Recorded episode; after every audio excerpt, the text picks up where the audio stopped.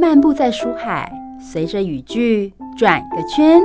你驻足的是哪个连接词，或徜徉在哪个逗点？就让幸福小书签陪你寻味在人生智慧的每个段落。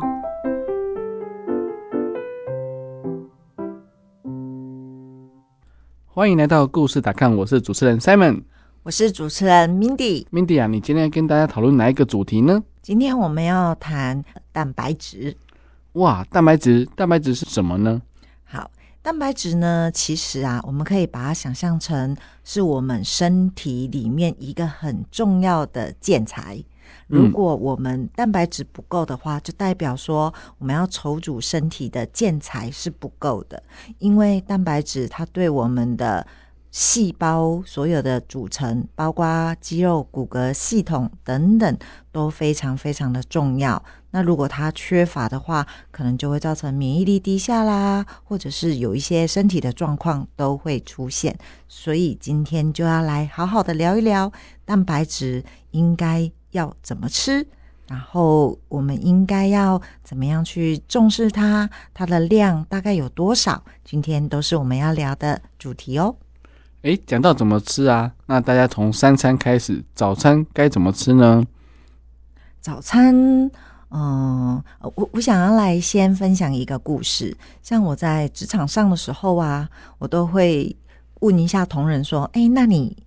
三餐都吃些什么？那同仁都跟我分享说，早上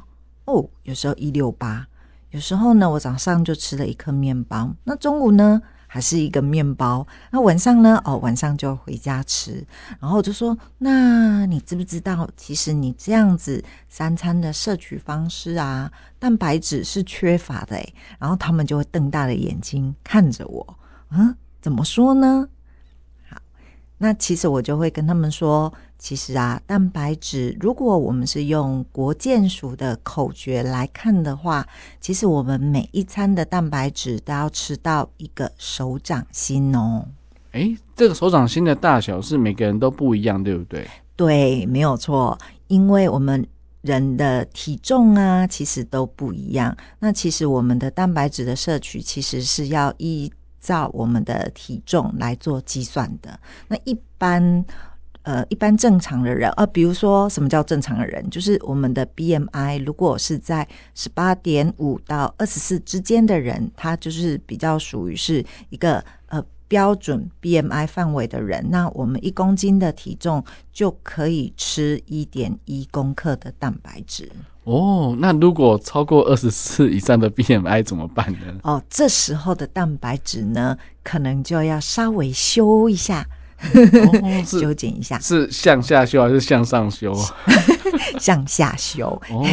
太棒了。对，如果说今天假设是来减重的话，其实我会建议你就可以把1公斤的体重，然后乘以 0.8 到1公克之间所以就不用吃到 1.1 个那个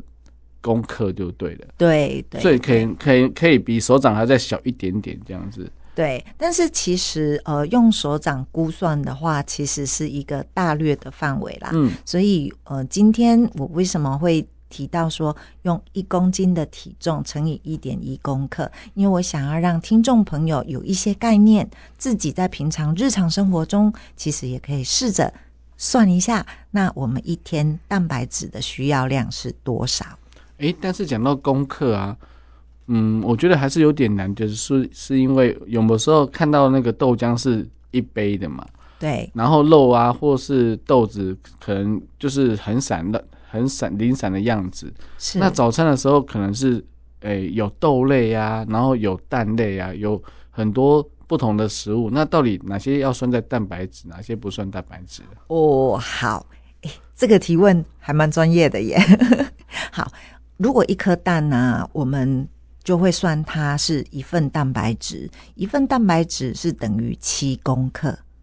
对，好，那豆浆的话，它也是属于蛋白质类的东西，那我们就用 CC 下去做计算。但其实啊，我都会建议说，假设你今天是买超商的豆浆，你不妨就把它拿来看一下它后面的营养标示。对，因为同样大小、同样容量的豆浆，有的看起来才13公克的蛋白质，可是呢，有没有看过超商都有一些浓豆浆，对不对？写个浓字，哎，它一杯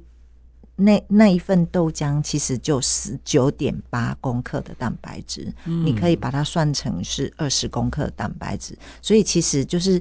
我们可以去试着看一下后面的营养标示，我觉得这样对于蛋白质的拿捏会更精确哦。哎，讲到营养标示啊，我有些标示看起来都很平易近人，但是呢，它总是会写说每份含多少，每100公克含多少。到底我要看哪一个数值呢？好，我们第一个就是看100公克含多少，然后呢，我们可以去看它总共有几份。比如说，它100公克含了5克的蛋白质，那现在来考一下 Simon。那如果它这一杯里面有3份，那它有几克的蛋白质？15公克。对，就是这样子的计算方式。哦，所以我要看每一份，就是代表说我那一餐就是那一份全部都喝完之后就可以吸收到多少蛋白质，这样子是哦，原来是这样，对，所以这是一个帮我们比较简便可以去做计算的一个方式嘛。对，那除了这个之外，就是有些蛋啊，或者是说肉类的话，就是要就评估它的大小，跟自己的手掌去做比较咯。对，一般呢肉类的话，通常是35克为一份的蛋白质。那我刚刚有说一份的蛋白质就是7公克，对，所以我们就可以这样去做换算。对，但是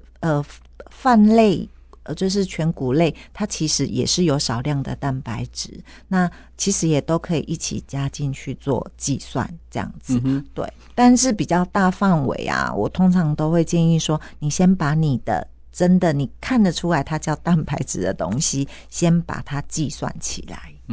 对。所以蛋白质一定要先特别的计算，这样的话才可以确定自己摄取的蛋白质够不够咯。对对，那如果说你没有时间计算，那你就用你的掌心来做依据，这样子。对，但是我讲的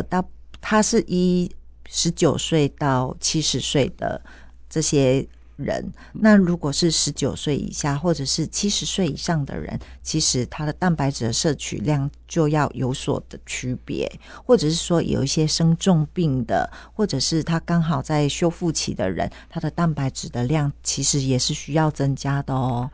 或者是像生长中的孩子，如果说他本身比较娇小，那我就会建议说，你就不要去看现在目前建议的蛋白质的量，你那时候应该要去看医生，去询问一下营养师，应该要额外补充多少的营养成分进去，这样才是最好的方式。那我突然想到，是不是不同的年龄层就有不同的一个蛋白质摄取的一个标准呢？对，没有错。1岁到12岁的孩子啊，其实会建议每公斤的体重是 1.3 到 1.6 克的蛋白质摄取量。但如果是12岁到18岁，因为这个年龄区间啊，其实它也正在发育，所以它的蛋白质的量要维持在 1.1 到 1.3 克。对，每公斤的体重 1.1 到 1.3 克。那刚刚我有说过了，19到70岁的人呢，其实每公斤的体重要摄取 1.1 克的蛋白质，但是呢，这是一个建议量。如果今天是有运动的状况下，其实蛋白质的摄取量其实也都要跟着提升哦。好，那现在我们都知道，现在运动风气其实都有慢慢在提升了，有一些会做一点重量训练，那在做重量训练的过程当中，他们可能需要增肌，所以这个时候蛋白质的摄取量就要再往上拉升一些。哦，原来如此。Mindy 啊，那摄取蛋白质对我们人体到底有什么样的好处呢？好，蛋白质它其实可以帮助我们促进生长发育，然后呢，也可以修护我们的组织。然后它可以帮助我们一些细胞啦，或者是血球的一些增长，比如说球蛋白啊、白蛋白啊，那这些血球呢，它其实对我们的免疫力是有帮助的。所以如果蛋白质缺乏的话，可能就会导致免疫力下降，容易有生病的状况。好，那再来是它可以促进新陈代谢。好，那蛋白质呢本身它也可以提高饮食热能的代谢程度，总共可以提升15%到30% 以上哦。好，然后吃蛋白质其实它也可以增加我们的饱足感，它其实比脂肪更容易有饱足感哦。所以如果今天呢是想要减重的人，其实我会建议要先把蛋白质吃进去，然后再吃一点蔬菜，然后吃少量的碳水化合物，其实啊也可以帮助减重哦。好，那在肌肉修护方面啊，蛋白质它在修护肌肉组织这件事情啊，其实是很不错的。比如说像我们的肌肉，我们在需要快速生成的时候，比如说我们在做重训的过程当中，肌肉会破坏嘛，那破坏它需要重建，我们就需要蛋白质进来帮助修复。然后再来是它也可以减缓肌肉的流失，像老年人为什么需要蛋白质提升呢？因为我们蛋白质的量够的话，它也可以预防肌少症。那另外一方面是因为老年人他对于蛋白质的吸收的程度也会变差了，所以变差之后呢，我们吸收的量，我们蛋白质吃进去的量就要再多一点。